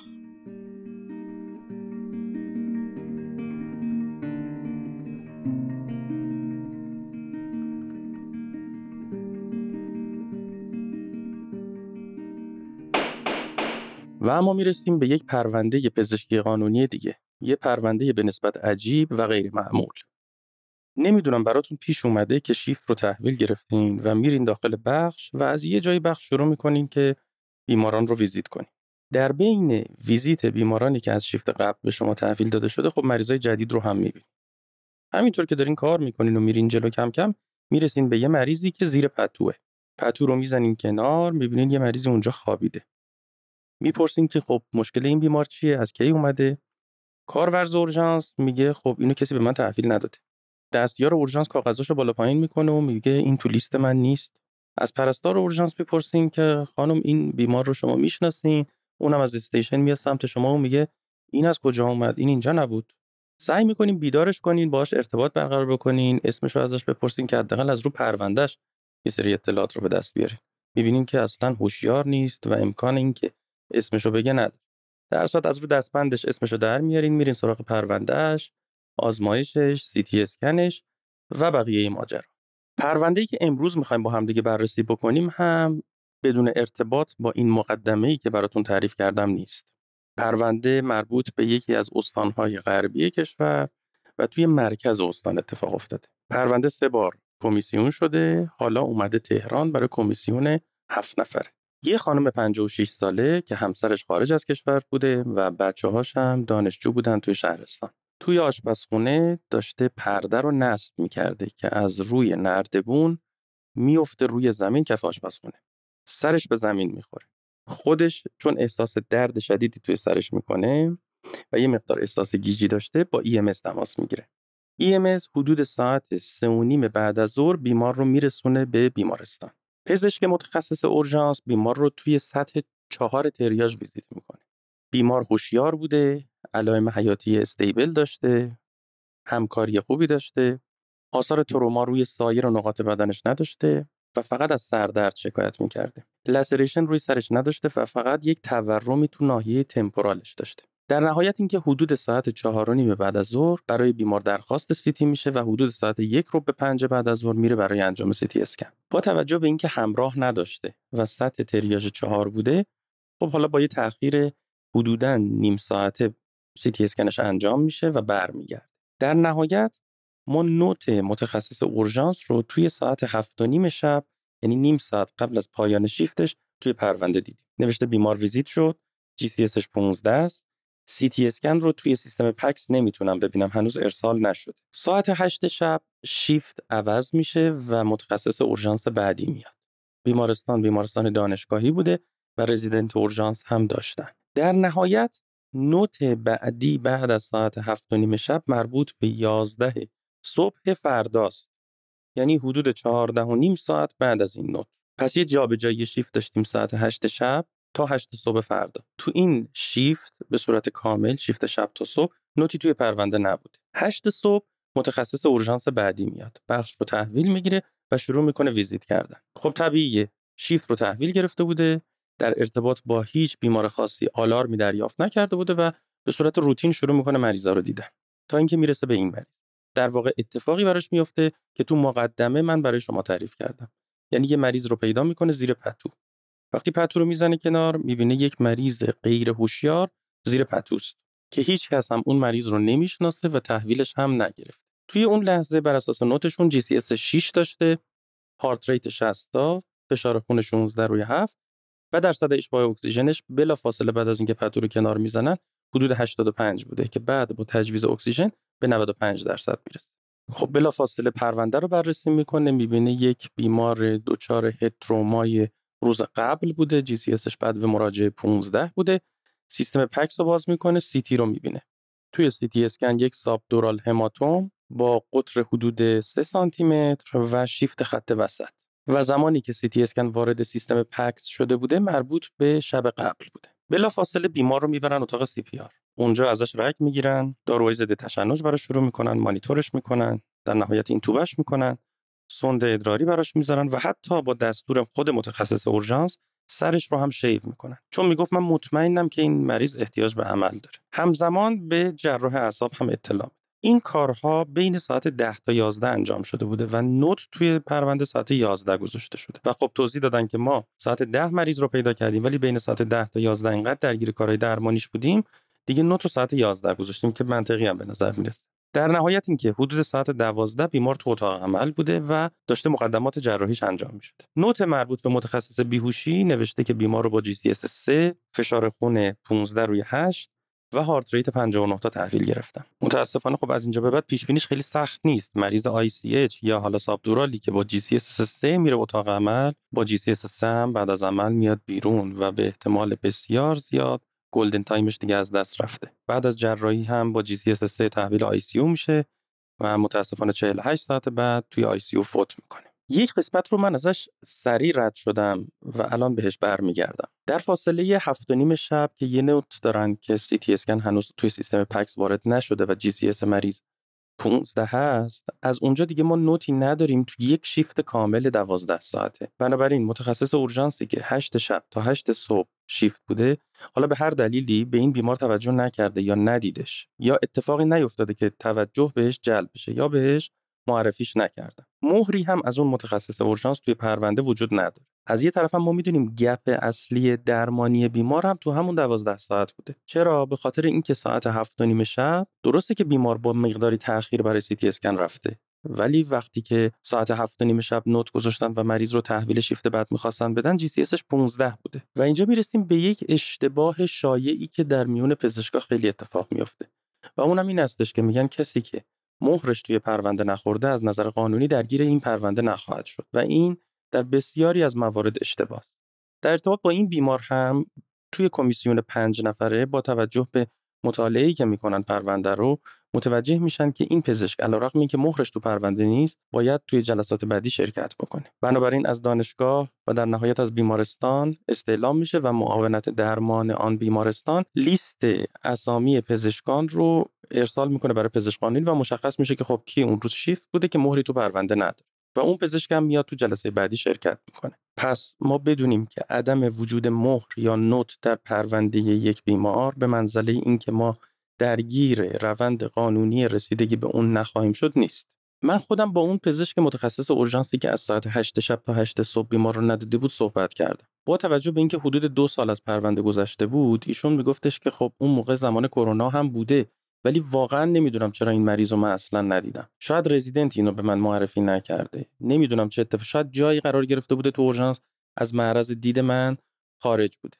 در صورت من همه مریضا رو سعی می‌کنم ویزیت بکنم ولی نمی‌دونم چرا این مریض خاص رو ندیدم. احتمالا اتفاق اینجوری افتاده بوده که بیمار زیر پتو خوابیده بوده به تدریج subdural hematoma ش expand شده بوده و به تدریج کاهش سطح هوشیاری پیدا کرده بوده. خب نمی‌تونسته کمک بخواد. همراه هم نداشت. بیمارانی که ساکت هستن و همراه ندارن معمولا خیلی جلب توجه تو اورژانس نمی‌کنه بنابراین توجه کسی بهش جلب نشده تا اینکه صبح تو اون شرایط پیداش کردن و این مهمترین نقطه ضعف اون پزشک در اون شیفت بوده. و همین تاخیر دوازده ساعته منجر به این شده که GCS مریض بیفته و prognosis ش بعد از جراحی خب بسیار بدتر بشه. و تعریف قصور پزشکی هم در واقع همین. شاید این سوال مطرح بشه که اگر رزیدنت طب اورژانس به اتند خودش این بیمار رو معرفی نکرده آیا بازم ایرادی متوجه اون متخصص اورژانس هست یا نه؟ جواب خیلی واضح و روشنه. ما به عنوان متخصص اورژانس در ارتباط با کلیه بیمارانی که توی بخشمون هستن مسئول هستیم.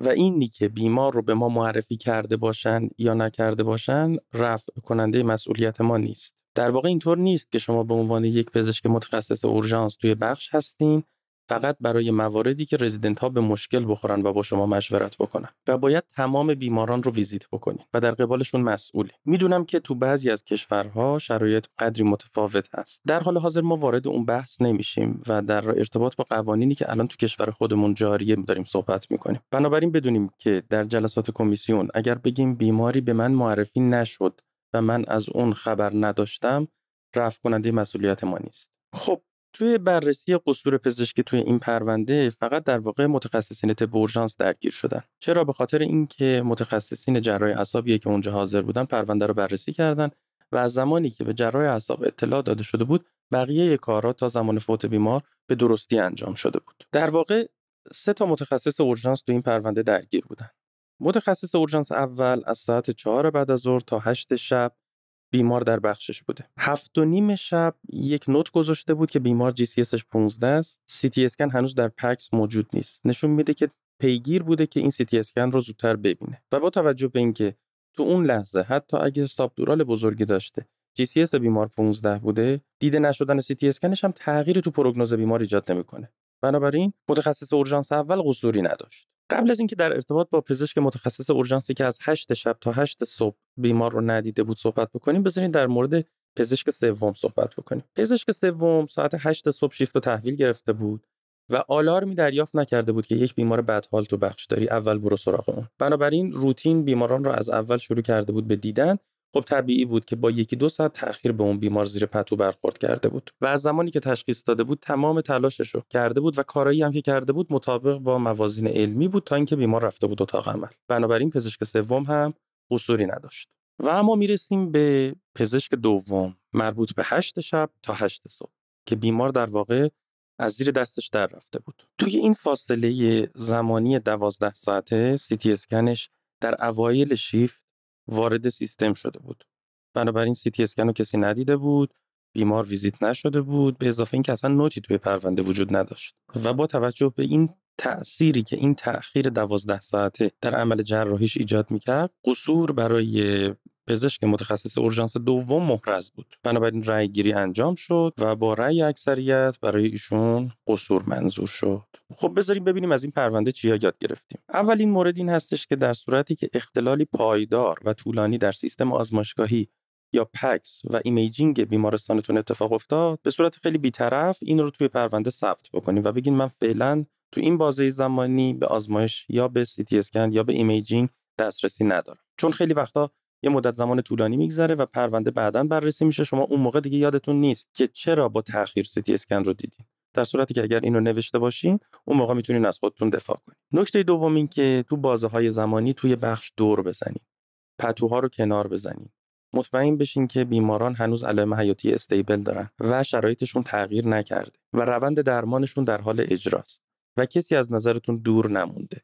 نکته سوم که خیلی هم مهمه به نظر من این هستش که همراهان بیماران تو بعضی از موارد که بخش خیلی شلوغ میشه بیمارانشون رو می‌برن توی جاهایی که خلوتتر باشه راهرو باشه تهویه مناسب داشته باشه و همین باعث میشه که از نظر پزشک دور بمونن. بنابراین سعی بکنین که از بیماران غافل نشین همشون توی بخش باشن و در معرض دید و در زمان راند در جریان راند شما باشن. نکته بعد این هستش که در شروع و پایان شیفت قبل از اینکه راندتون رو شروع بکنین یه دوری تو بخش بزنین. بیماران بدحال رو مشخص بکنین و سعی بکنین اول اونا رو ببینین و دقیق تر نگاه بکنین ببینین که آیا بیمار بدحالی هست که امکان داره از نظر دور مونده باشه یا لازم باشه که به شیفت بعدی دقیق تر تحویلش بدین. این خیلی کمک می‌کنه که از مشکلات بعدی پیشگیری بشه. نکته پنجم این که یکی از عادتهای خوبی که می‌تونیم توی خودمون ایجاد بکنیم این هستش که چند دقیقه آخر شیفت می‌دونم علیرغم اینکه خسته هستیم یک لیستی از بیماران بخش تهیه بکنیم و در جلوی هر کدومش چند کلمه از تشخیصشون کارهایی که براشون انجام دادیم و پلن بعدیشون بنویسیم و این لیست رو تحویل نفر بعدی بدیم. این باعث میشه که اولا به خودمون یه آرامش بده که شیفت رو خوب تحویل نفر دوم دادیم.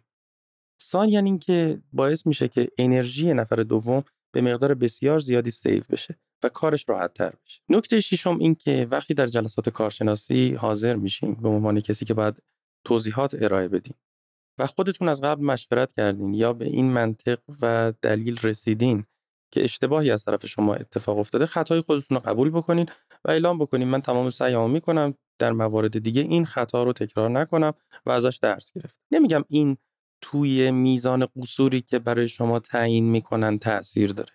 ولی باعث میشه که دید مثبتی نسبت به کارشناسان نسبت به شما به وجود بیاد و با آرامش بیشتری تصمیم بگیرن و قصور رو مشخص بکنن.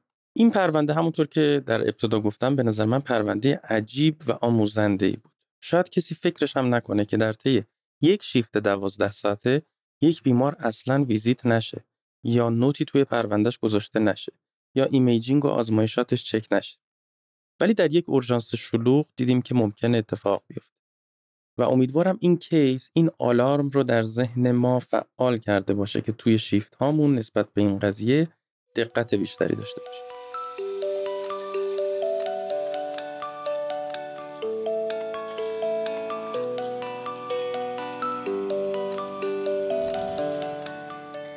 با نام و یاد خداوند بخشنده مهربان بحث صدمات ناشی از مین.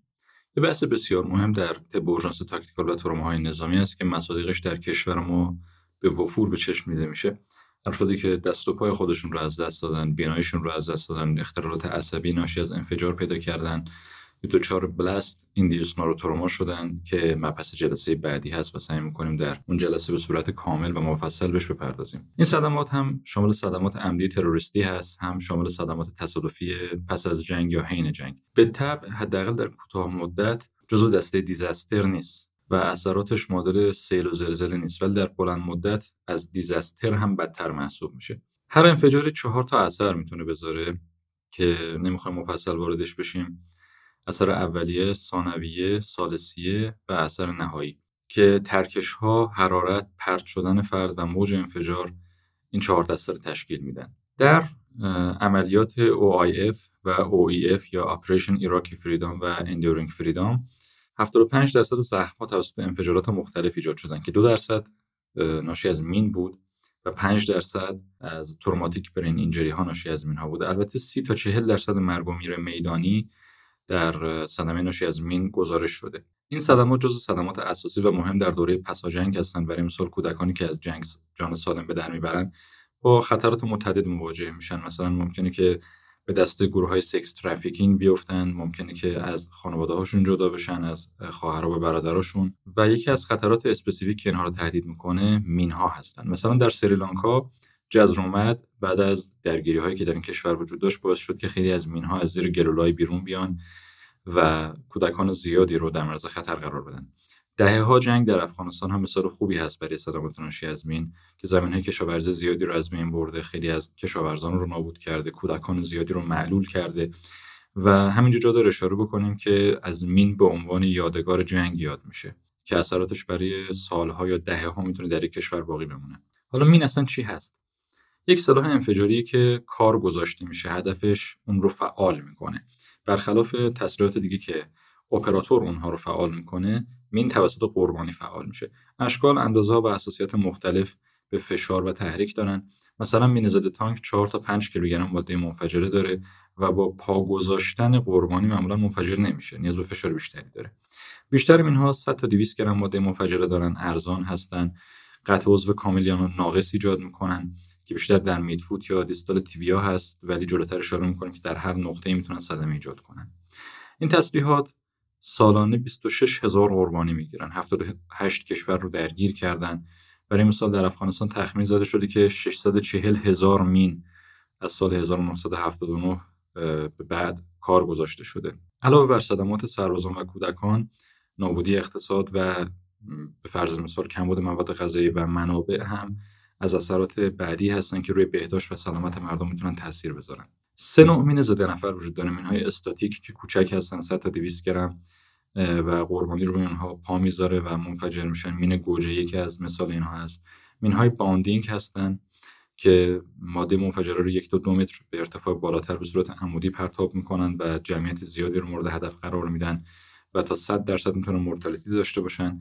یک نوع مینها هم هستن که مینهای horizontal spray هستن. برای مثال مین کلیمور آمریکایی تا 700 ترکش کره کوچک با وزن 75 صدم گرم می‌تونه داشته باشه که در قوس 60 درجه اونها رو پخش می‌کنه و اثراتی مشابه شاتگان می‌تونه داشته باشه که در جلسات قبلی بهش پرداختیم. مینهای ضد تانک همونطور که گفتیم ماده منفجری بیشتری دارن و صدمات اونها بیشتر صدمات بلانت ناشی از پرت شدن افراد در داخل خودرو یا پرت شدن خودرو هست که به طور کامل می‌تونن یک تانک رو واژگون کنن یا یک به فرض مثال نفر بر زرهی رو می‌تونن واژگون کنن. و باعث شکستگی در اندام فوقانی تا 20 درصد موارد در اندام تحتانی تا 64 درصد موارد در ستون فقرات تا 14 درصد موارد و در لگن تا 2 درصد موارد میشن. بیشتر شکستگی ستون فقرات ناشی از فشار آگزیال هستند و شکستگی برست هست که همطور که گفتیم افراد در درون اون خودرو پرتاب میشن. قربانیان دچار صدمات ناشی از انفجار مین دچار صدمات چند ارگانی با شدت و سرعت زیاد هستن. حالا چه ناشی از اون موج کروی انفجار باشه چه ناشی از ترکش ها باشه. اغلب سیستم درمانی سابقه برخورد با این موارد رو نداره که بخواد قربانی با سلامت چند ارگانی نقص عضو و ARDS و تروماتیک برین اینجری رو به صورت همزمان در یک فرد مدیریت کنه. همچنین بازتوانی طولانی و اختصاصی برای این موارد مورد نیاز هست. در شرایط غیر نظامی زخمای معدودی هستند و صدمات معدودی هستند که شرایط مشابه رو به وجود میارن. در سرتاسر سر جهان تخمین زده شده که 120 میلیون مین پخش شده. لذا دانش برخورد با این جور صدمات برای افرادی در طب اورژانس فعالیت می‌کنن ضرورت کمی نداره. هیچ چیز در های سیویل مشابه صدمات مین ضد نفری بمبای کنار جاده ای نیست. این صدمات بار بسیار زیادی روی دوش پرسنل می‌ذارن. عملا بیشترین میزان کار بیمارستانی و مرگومیر و بیماریزایی رو دارن. برای مثال نیاز به خون بسیار بیشتر از موارد گلوله خوردگی و ترکش خوردگی یا تصادفات هست. مین یک صدمه دائم بعد از جنگ هست و تا موقعی که اون مین در محل هست و خونسا نشده این صدمه ادامه داره. جا داره اشاره بکنم که مین ضد نفر با حضور نزدیکی یا تماس فرد منفجر میشه. لذا اهمیت داره اگر در یک منطقه کار می‌کنیم که مین ضد نفر در زمین کار گذاشته شده به اون افراد آموزش بدیم که از زمین های آلوده دوری کنن یا به کودکان آموزش بدیم که با وسایل مشابه که روی زمین افتاده بازی نکنن اونها رو شوت نکنن.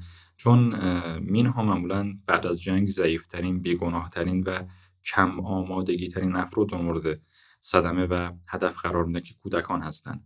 و معمولا در شش ماه اول بعد از جنگ که مردم دارن به خونه هاشون برمیگردن و به زندگی عادی برمیگردن و وارد زمین های آلوده میشن بیشتر میزان صدمه رو از خودشون به جای می‌ذارن. به طور کلی مینها ترکش های ثانویه با سرعت بالا ایجاد می‌کنن. لذا بافت های پر از دبری سنگ ترکش قطعات گیاهان و سایر مواد در فرد ایجاد می‌کنه که به شدت آلوده هستند میزان صدمه به میزان ماده انفجاری عمق دفن میزان اون دبری که روی اونها کار گذاشته شده پوششی که اون فرد بر روی پاش قرار داره ناحیه تماس و اندازه عضو بستگی داره. بیشتر اینها کمی فلز دارن و مقدار زیادی پلاستیک دارن که شناسایی اونها رو سخت می‌کنه. لذا پیدا کردن اون قطعاتی که وارد بافت بدن فرد شده هم از لحاظ رادیوگرافی کار ساده ای نیست. زخم ها معمولا macerate میشن و له میشن و vital نیستن. ترکش های اولیه قبلا شکل نامنظم داشتن ولی خب در مین هایی که جدیدتر ساخته میشن این نقاط ضعفی در اون ساختار و case مین به وجود میارن که ترکش ها رو منظم و با وزن خیلی کم به وجود میاره و در سرتاسر سر بدن فرد پخش می‌کنه. باید اشاره کنیم که قطعات گل گیاهان کفش لباس و قطعات دیگه هم که وارد بدن فرد میشن هم قابلیت دیده شدن در رادیوگرافی ندارن و رادیو اوپک نیستن. در شرایطی که فرد به نزدیک باشه مثل گلوله چهار پاره شماره چهار شاتگان عمل می‌کنه و اگر دور باشه مثل ترکش منفرد پرنده زنی. جدا از صدمات دیستال در نواحی پروگزیمالتر دبری و قطعات بافت در صفحات موازی فاسیال بارا میرن و بافت رو از استخوان جدا می‌کنن. بهش میگن umbrella effect. این اثر به صورت واضح قابل دیدن نیست و از اون چیزی که در مریض می‌بینیم در اون قربانی می‌بینیم خیلی بیشتره. لذا باید اعمال جراحی با برش و پاکسازی در طول استخوان و زخم صورت بگیره. حتی زخم های کوچک رو هم باید بدونیم که می‌تونن حاوی مقادیر زیادی آلودگی باشن. لذا full surgical exploration و excision در مورد این افراد مورد نیازه حتی در مین های دستکاری شده توسط تروریست ها مدفوع حیوانی هم کار گذاشته میشه. از نظر صدمات دیگه ممکن صدمات ocular در فرد ایجاد بشه. چشمش درگیر باشه. خیلی هم شایع هست. مثل حالتی که فلفل روی صورت یک فرد بپاشیم. ترکش ها اصابت می‌کنن صدمات نافذ ایجاد می‌کنن. صدمات کوچیک ممکنه که جوری باشن که اون globe فرد حفظ بشه ولی ممکن اندوفتالمیت ناشی از ورود ماده ارگانیک ناشی از اون باکتری یا قارچی که روی اون ماده ارگانیک است رخ بده و یک اورژانس پزشکی. در خیلی از موارد هم فقدان بینایی رخ داده. صدمات گوش ناشی از موج انفجار هست می‌تونه پارگی tympanic membrane رخ بده شکستگی و صدمه استخوانچه ها صدمات نافذ به گوش و عفونت و سوختگی روی لاله گوش می‌تونه رخ بده. نکته خیلی مهم وجود داره در مورد amputation ها تمام پوست و بافت distal به amputation استخوان تا جای ممکن باید حفظ بشه. برای اینکه ما یک stump لازم داریم. قبلا زخم‌ها به صورت گیوتینی آمپوته می‌کردن و یک مقطع صاف به وجود می آوردن و بعدا استامپ میذاشتن و خیلی سعی می‌کردن که دوره درمان رو کوتاه کنن. ولی الان این اپروچ کمتر مورد استقبال جراح هست و سعی می‌کنن که تا جای ممکن اون استخوانی که صدمه دیده و بافته عمقی تر رو دبرید کنن و بافت های سطحی تر رو مثلا پوست و عضله رو تا جای ممکن حفظ بکنن که بتونن یک استامپ اضافه کنن.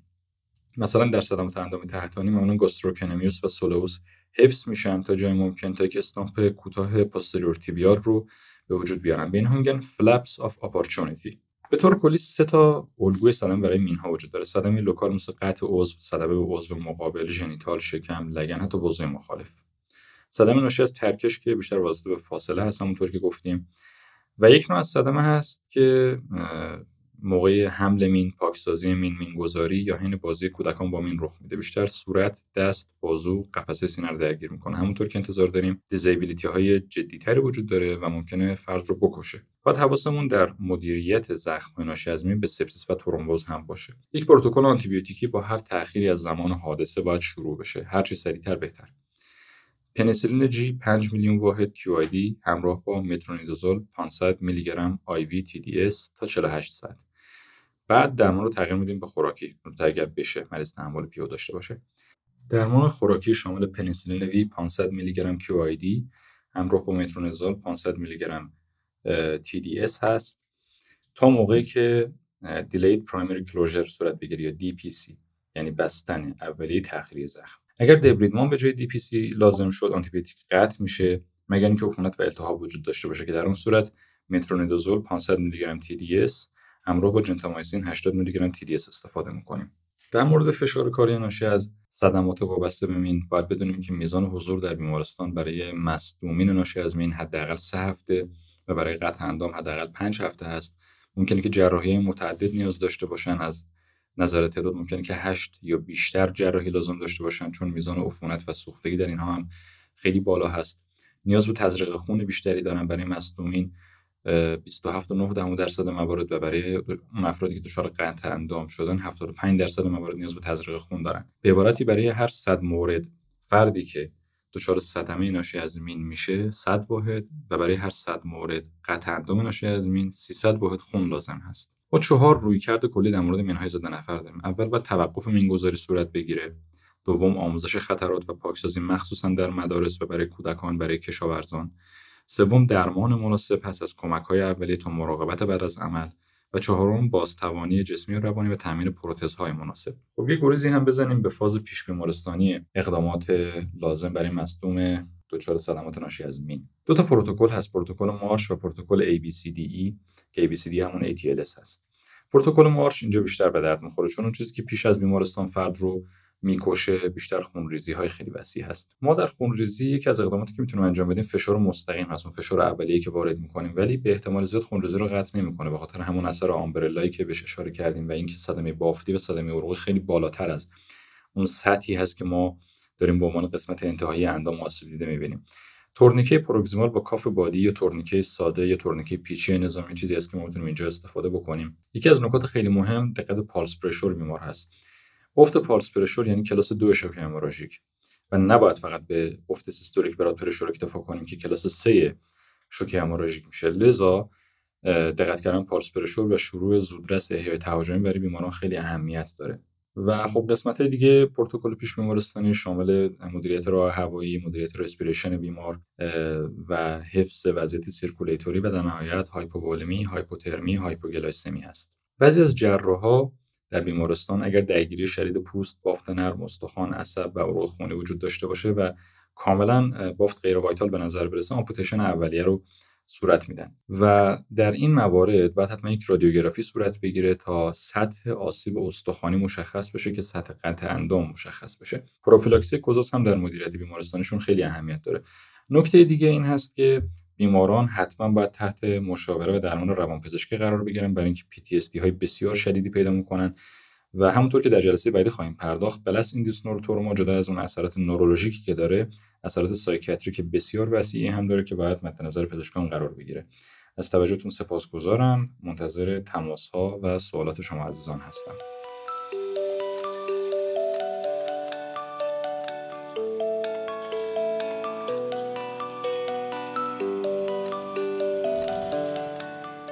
خب می‌رسیم به آخر این اپیزود از تریاش امیدوارم که از مطالب گفته شده استفاده کرده باشین و براتون مفید بوده باشه. اگه الان دارین هنوزم صدای منو میشنوین پس شما دوست خیلی خوبی برامون هستین و می‌تونین همین الان مطالب ما رو با بقیه هم به اشتراک بذارین تا بتونید به بیشتر شدن مخاطبای ما کمک کنید مثل همیشه تا اپیزود بعدی که اول آذر ماه منتشر میشه امیدوارم که تنتون نیازمند طبیبان طب اورژانس نباشه.